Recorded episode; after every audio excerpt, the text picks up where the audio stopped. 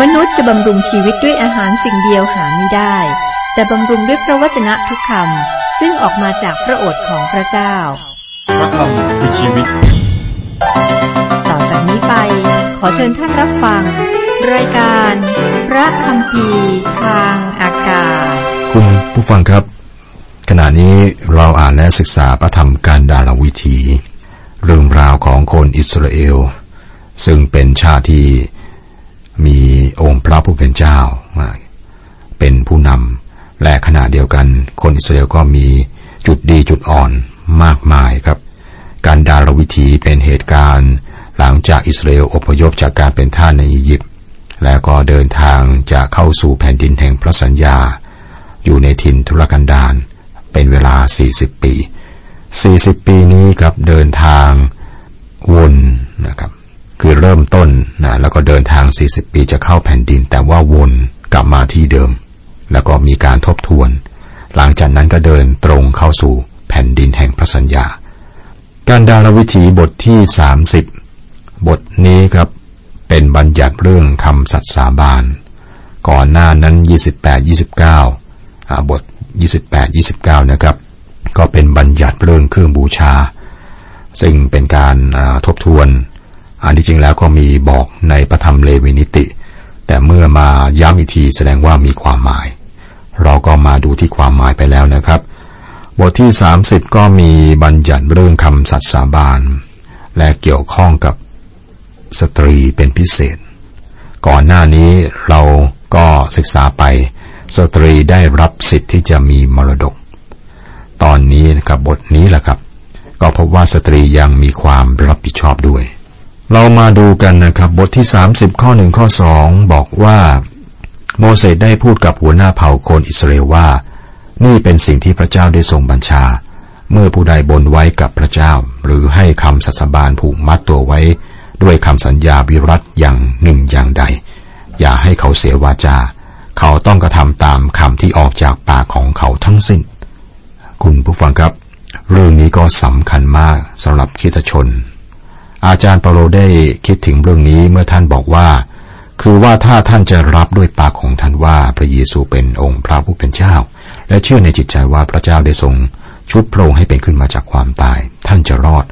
ได้ว่าความเชื่อด้วยใจก็นำไปสู่ความชอบธรรมและการยอมรับสัจจะของพระเจ้าด้วยปากก็นำไปสู่ความรอด ในพระธรรมโรมบทที่ 10ข้อ9ข้อ10 เราเชื่อในพระคิดอย่างไร ด้วยใจแล้วเกิดอะไรขึ้น ยอมรับด้วยปาก การยอมรับด้วยปากก็คือ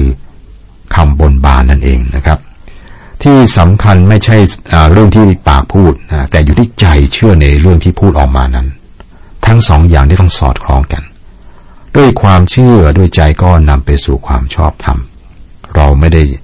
เชื่อเชื่อด้วยปากนะพูดด้วยปากนะแต่ยอมรับในใจและแสดงออกมาทาง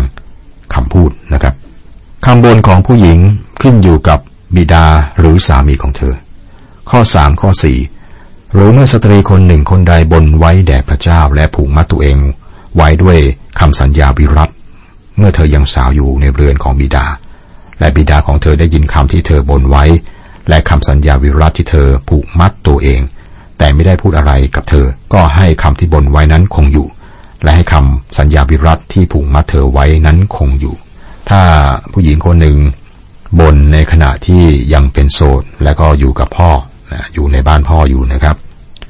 พ่อก็รับผิดชอบแทนได้ ถ้าพระเจ้าพระบิดาเงียบนะเมื่อเขาบนอยู่นะครับ ก็ถือว่าเป็นการผูกมัด แต่ถ้าพ่ออ่าอ่านั่นคือหมายถึงพระเจ้า แต่ถ้าพ่ออพ่อได้ยินลูกสาวนะบ่นไว้นะครับ พูดคัดค้านขึ้นมา เขาก็ปกป้องในเรื่องนี้ คือหมายหมายความว่าถ้าลูกสาวบ่นนะครับ พ่อได้ยินต้องรับผิดชอบ แต่ถ้าลูกสาวบ่นไว้กับพระเจ้าและพ่อไม่ได้ยินนะครับ ก็สามารถคัดค้านได้เพราะว่าเขาไม่ได้ยินคำบ่นนั้นก็ไม่ผูกมัด ข้อห้าแต่ถ้าบิดาของเธอคัดค้านในวันที่เขาได้ยินนั้น การที่เธอบนไว้ก็ดีคำสัญญาวิรัตที่ผูกมัดเธอไว้ก็ดี ย่อมไม่คงอยู่ และพระเจ้าจะอาภัยให้แก่เธอ ราะบิดาของเธอได้คัดค้านเธอไว้ นี่ลูกสาวอยู่กับพ่อนะครับ ถ้าหญิงแต่งงานไปแล้วออกออกเรือนไปแล้ว และบนจะทำยังไง ข้อ6ถึงข้อ 8 แต่ถ้านางแต่งงานมีสามีแล้ว สิ่งที่นางบนไว้หรือคำพูดที่ไม่ทันคิดซึ่งผูกมัดนาง ฝ่ายสามีก็ได้ยินแล้ว และในวันที่ได้ยินเขาก็ไม่ได้พูดอะไรกับนาง สิ่งที่นางบนไว้นั้นย่อมคงอยู่ และคำสัญญาวิรัตที่ผูกมัดตัวนางก็คงอยู่ด้วย แต่ถ้าในวันนั้นที่สามีมาได้ยินเข้าและเขาคัดค้าน ก็ทำให้คำที่นางบนไว้นั้นเป็นโมฆะทั้งคำพูดที่ไม่ทันคิดของนาง ซึ่งผูกมัดนางนั้นก็เป็นโมฆะด้วย และพระเจ้าจะทรงอภัยให้แก่นาง ถ้าหญิงแต่งงานแล้วออกไปแล้วซื้อของแพงๆนะผูกมัดตัวเองเป็นหนี้กับสามีของเธอสามารถบอกว่าเขาไม่ยอมรับ และจะรับผิดชอบ จ่ายเงินให้คำบนนั้นก็ไม่คงอยู่ และเขาไม่ถูกผูกมัดนะครับ พ่อหรือสามีต้องรับผิดชอบต่อคำบนบานที่ผู้หญิงได้บอกได้บนเอาไว้ เว้นแต่ว่าเขาปฏิเสธคำบนบานของแม่ไม้หรือแม่ร้างต้องคงอยู่ข้อเก้าแต่คำบนบานที่แม่ไม้หรือแม่ร้างกระทำไว้ หรือคำใดที่นางพูดผูกมัดตัวเองคำพูดนั้นย่อมคงอยู่ แม่ม้ต้องรับผิดชอบต่อคำบนบานของเธอเอง คำบนบานที่เธอพูดเนี่ยคงอยู่ พระเจ้าต้องการให้รายละเอียดเหล่านี้นะครับ พระองค์ต้องการให้คนของพระองค์เนี่ยพูดง่ายๆคือทำตามคำพูดเป็นคนที่รักษาสัญญา พูดแล้วเชื่อถือได้นั่นเอง พระเจ้ารักษาคำปริญาณของพระองค์และพระองค์คาดหมายว่าผู้เชื่อศรัทธาพระองค์ก็จะต้องรักษาคำบนบานของพวกเขาด้วย พระองค์ได้สัญญาไว้กับอับราฮัม สัญญาไว้กับดาวิด และพระองค์ก็ทำตามคำปฏิญาณของพระองค์ครับ พระองค์รักษาพระสัญญาของพระองค์ในอดีต และก็ยังทรงรักษาพระสัญญาของพระองค์ในอนาคต ในพระธรรมยอห์นบทที่สามข้อสิบหกบอกว่า เพราะว่าพระเจ้าทรงรักโลกจนได้ประทานพระบุตรองค์เดียวของพระองค์ เพื่อทุกคนที่วางใจในพระบุตรนั้นจะไม่จะไม่พินาศแต่มีชีวิตนิรันดร์นั่นคือพระวจนะของพระเจ้า พระสัญญาของพระองค์สำหรับทุกคน พระวจนะของพระองค์ ดำรงอยู่ พระองค์ปฏิญาณว่าพระองค์จะช่วยใครนะมนุษย์ทุกคนนี่ยให้รอดได้ถ้าวางใจในองค์พระผู้ไทย สัญญานั้นยังอยู่นะครับ และพระองค์ก็ต้องการให้ผู้เชื่อศรัทธาพระองค์เนี่ยทำตามคำพูดของตนด้วย พูดง่าย ๆ คือเป็นคนที่พูดแล้วคนเชื่อถือ เพราะว่าทำตาม เมื่อพวกเขาบนบาน พวกเขาต้องรับผิดชอบที่จะทำให้สำเร็จนะครับ สัญญาอะไรไว้แม้แต่พระเจ้า สัญญาไม่ใช่พระเจ้ามองไม่เห็นสัญญาแล้วไม่ทำไม่ได้นะครับ ต้องรักษาสัญญาหรือบนบานไว้ และกับคนอื่นก็เช่นเดียวกันเป็นคนที่เชื่อถือได้ครับ บทที่สามสิบเอ็ดหัวเรื่องหลักการลงโทษคนมีเดียน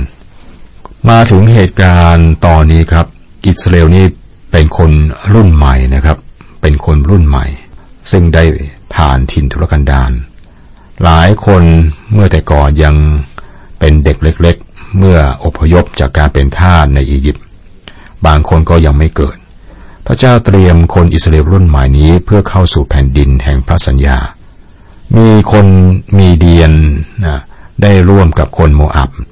จ้างผู้พยากรณ์บาลาอัมเพื่อแช่งสาบคนอิสราเอลและหลังจากที่ได้ล่อลวงประชาชนให้ไหว้รูปเคารพและร่วมประเวณีแล้ว หลังเหตุการณ์นี้พระเจ้าก็สั่งคนของพระองค์ว่า จงรบกวนคนมีเดียนและสู้รบกับเขา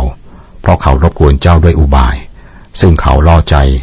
ซึ่งเขาล่อเจ้าในเรื่องเปโฮ และในเรื่องนางโคสบี บุตรีหัวหน้า แห่งมีเดียน ผู้ที่ถูกฆ่าตายในวันที่บังเกิดภัยพิบัติด้วยเรื่องเปโฮ จากบทที่ 25ข้อ17 18 ที่เราศึกษามานะครับ การลงโทษคนมีเดียน เรากำลังมาถึง การกระทำที่เป็นครั้งสุดท้ายของผู้นำโมเสสเมื่อเรามาถึงประธรรมเฉลยธรรมบัญญัติ ก็จะมีการกระทำส่วนตัวครั้งสุดท้ายของโมเสสการกระทำหรือภารกิจที่เป็นทางการครั้งสุดท้าย อย่างหนึ่งคือการทำสงครามต่อสู้คนมีเดียน ข้อหนึ่งถึงข้อสามพระเจ้าตรัสกับโมเสสว่าจงแก้แค้นคนมีเดียนเพื่อคนอิสราเอล และภายหลังเจ้าจะถูก รวมให้ไปอยู่กับประชาชนของเจ้า และโมเสสกล่าวกับประชาชนว่า จงเตรียมคนบางคนในพวกเจ้าให้พร้อมด้วยอาวุธ เพื่อทำสงครามแล้วยกไปสู้พวกมีเดียน เพื่อกระทำการแก้แค้นของพระเจ้าต่อคนมีเดียน พระเจ้าสั่งโมเสสให้ทำสงคราม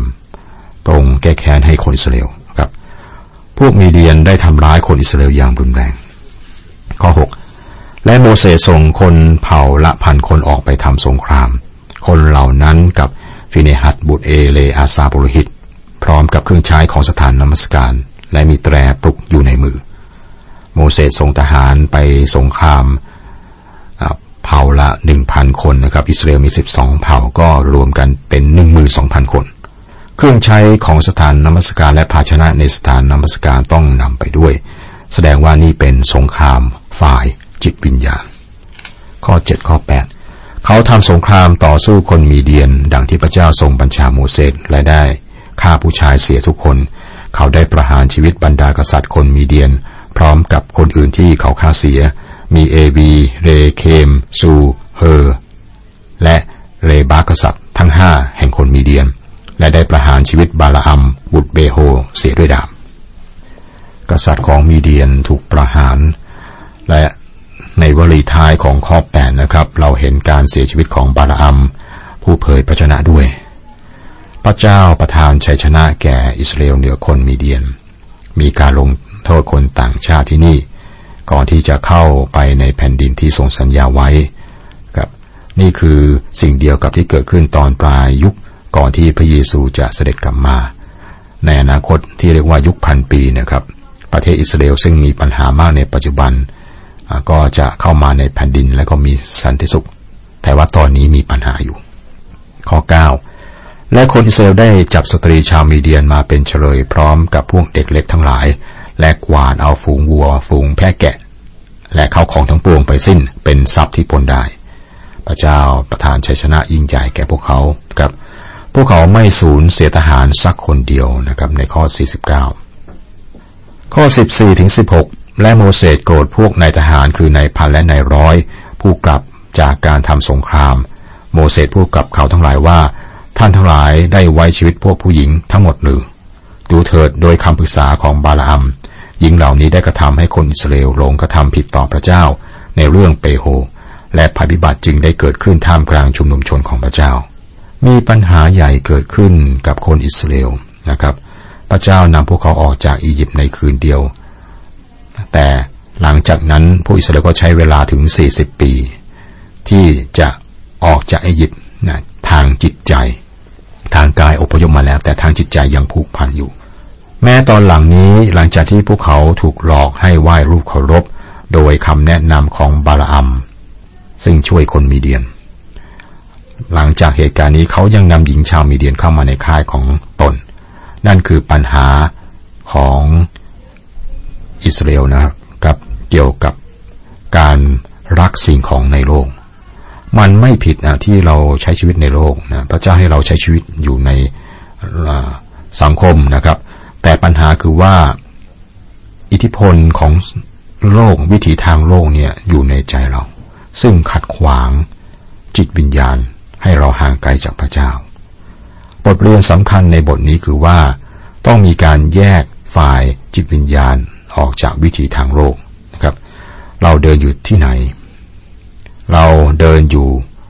ในทางแห่งความสว่าง การรู้แจ้ง อยู่ในพระวจนะของพระเจ้าไหม สามัคคีตามกับองค์พระคิดใหม่ครับ และนั่นคือเรื่องสำคัญสำหรับผู้ที่เชื่อศรัทธาในพระองค์บทที่ 32 หัวเรื่องหลักเผ่าลูเบนและเผ่ากาดได้ขอแผ่นดินผิดด้านของแม่น้ำจอแดน บทนี้บอกเราถึงเผ่าที่สองจิตสองใจนะครับ คือเผ่าลูเบนและเผ่ากาดและครึ่งหนึ่งของเผ่ามนาเสได้ขอแผ่นดินผิดด้านของแม่น้ำจอแดน บทนี้ก็มีบทเรียนฝ่ายจิตวิญญาณที่สำคัญมาก ตามที่เราได้พิจารณานะครับ แม่น้ำจอแดนเป็นภาพของการสิ้นประชน และฟื้นคืนประชนของพระคิดข้อหนึ่งถึงข้อห้าฝ่ายเผ่ารูเบนและเผ่ากาด มีฝูงวัวเป็นอันมาก เขาได้เห็นแผ่นดินอาเซอร์แผ่นดินยาเซอร์และแผ่นดินกิเลอาดดูเถิดที่นั่นเป็นที่เหมาะแก่ฝูงสัตว์ ดังนั้นเผ่าพันธุ์ของกาดและเผ่าพันธุ์ของรูเบนจึงมาหาโมเสสและเอเลอาซาร์ปุโรหิต และประมุขของชุมนุมชนกล่าวว่า อาทาโรทดีโบนยาเซอร์ นิมรา เอชโบน เอเลอา เอเลอาเล เซบาม เนโบและเบโอน เป็นแผ่นดินซึ่งพระเจ้าทรงทำลายต่อหน้าคนอิสราเอล เป็นแผ่นดินเหมาะกับฝูงสัตว์ และข้าพเจ้าทั้งหลาย และข้าพเจ้าทั้งหลายคน ใช้ของท่านมีฝูงวัว และเขาทั้งหลายกล่าวว่า ถ้าข้าพเจ้าทั้งหลายเป็นที่ชอบต่อท่านขอมอบแผ่นดินนี้เป็นกรรมสิทธิ์แก่คนใช้ของท่าน ขออย่าพาข้าพเจ้าทั้งหลายข้ามแม่น้ำจอแดนไปเลย อันนี้คือคำขอนะครับ โมเสส ได้ยินก็ไม่พอใจมากต่อคำขอ ข้อ 6 ข้อ 7 แต่โมเสสพูดกับเผ่าพันธุ์ของกาและเผ่าพันธุ์ของรูเบนว่า ควรให้พี่น้องของท่านไปทำสงคราม ฝ่ายพวกท่านจะยับยั้งอยู่ที่นี่อย่างนั้นหรือทำไมท่านทั้งหลายก็ทำให้จิตใจของคนอิสราเอลท้อถอย ที่จะยกข้ามไปยังแผ่นดินซึ่งพระเจ้าได้ประทานแก่เขา โมเสสจำได้ชัดเจนถึงประชาชนที่ท้อใจ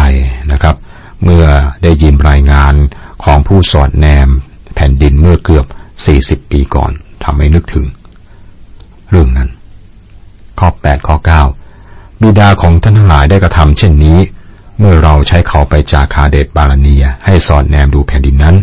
เมื่อเขาขึ้นไปยังหุบเขาเอชโค และได้เห็นแผ่นดินนั้นแล้ว เขาก็ทำเขาก็กระทำให้จิตใจคนอิสราเอลท้อถอย ที่จะยกเข้าไปในแผ่นดินซึ่งพระเจ้าได้ประทานแก่เขา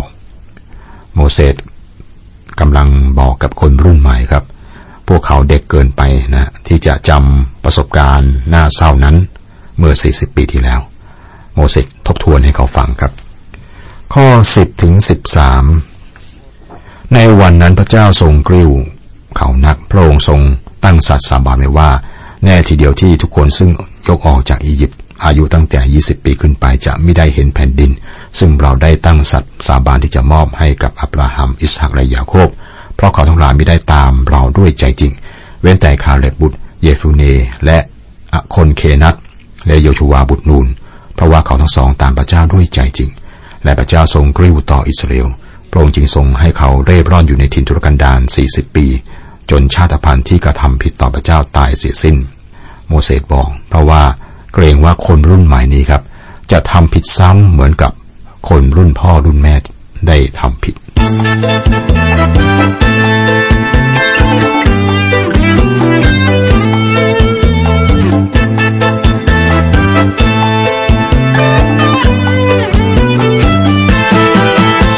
พระเจ้าได้ทรงสัญญาจะกลับมาหาเขาอีกที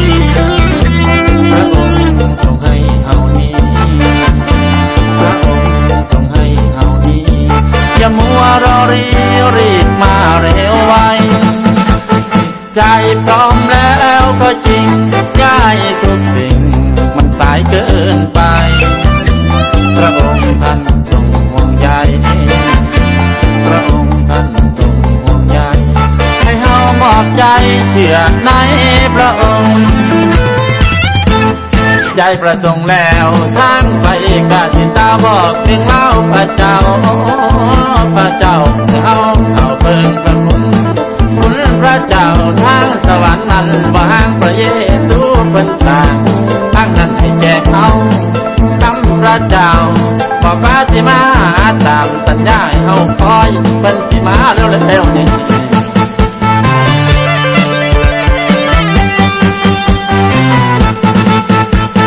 ให้เขาทั้งมวล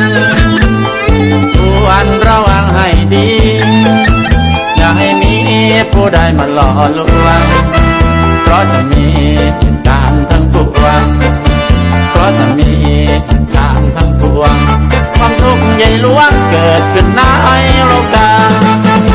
ไม่นานพระองค์จะมา ตามสัญญาที่กล่าวในพระคัมภีร์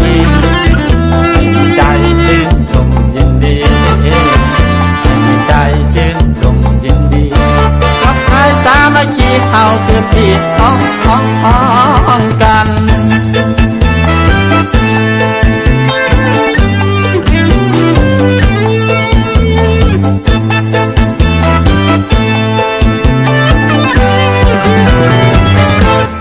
ทั้งมาท่านชวนชวนเวลาถ้าอยู่พระเยซูบอกไปกับใจเจ้าอยากคอย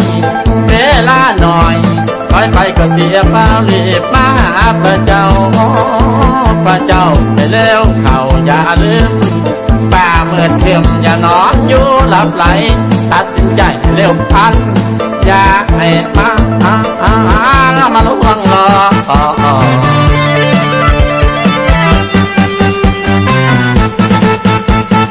ให้เอาทั้งวลควรระวังให้ดี อย่าได้มีผู้ใดมันหล่อลวง ราะท่ามีกิจการทั้งปวงเพราะท่ามีกิจการทั้งปวงความทุกข์ยิ่งล้วงเกิดขึ้นในโลกาไม่นานพระองค์จะมา ตามสัญญาที่กล่าวในพระคัมภีร์ใจชื่นชมยินดีแต่ในใจชื่นชมยินดีรับใช้สามัคคีเอาคืนที่ต้องขอ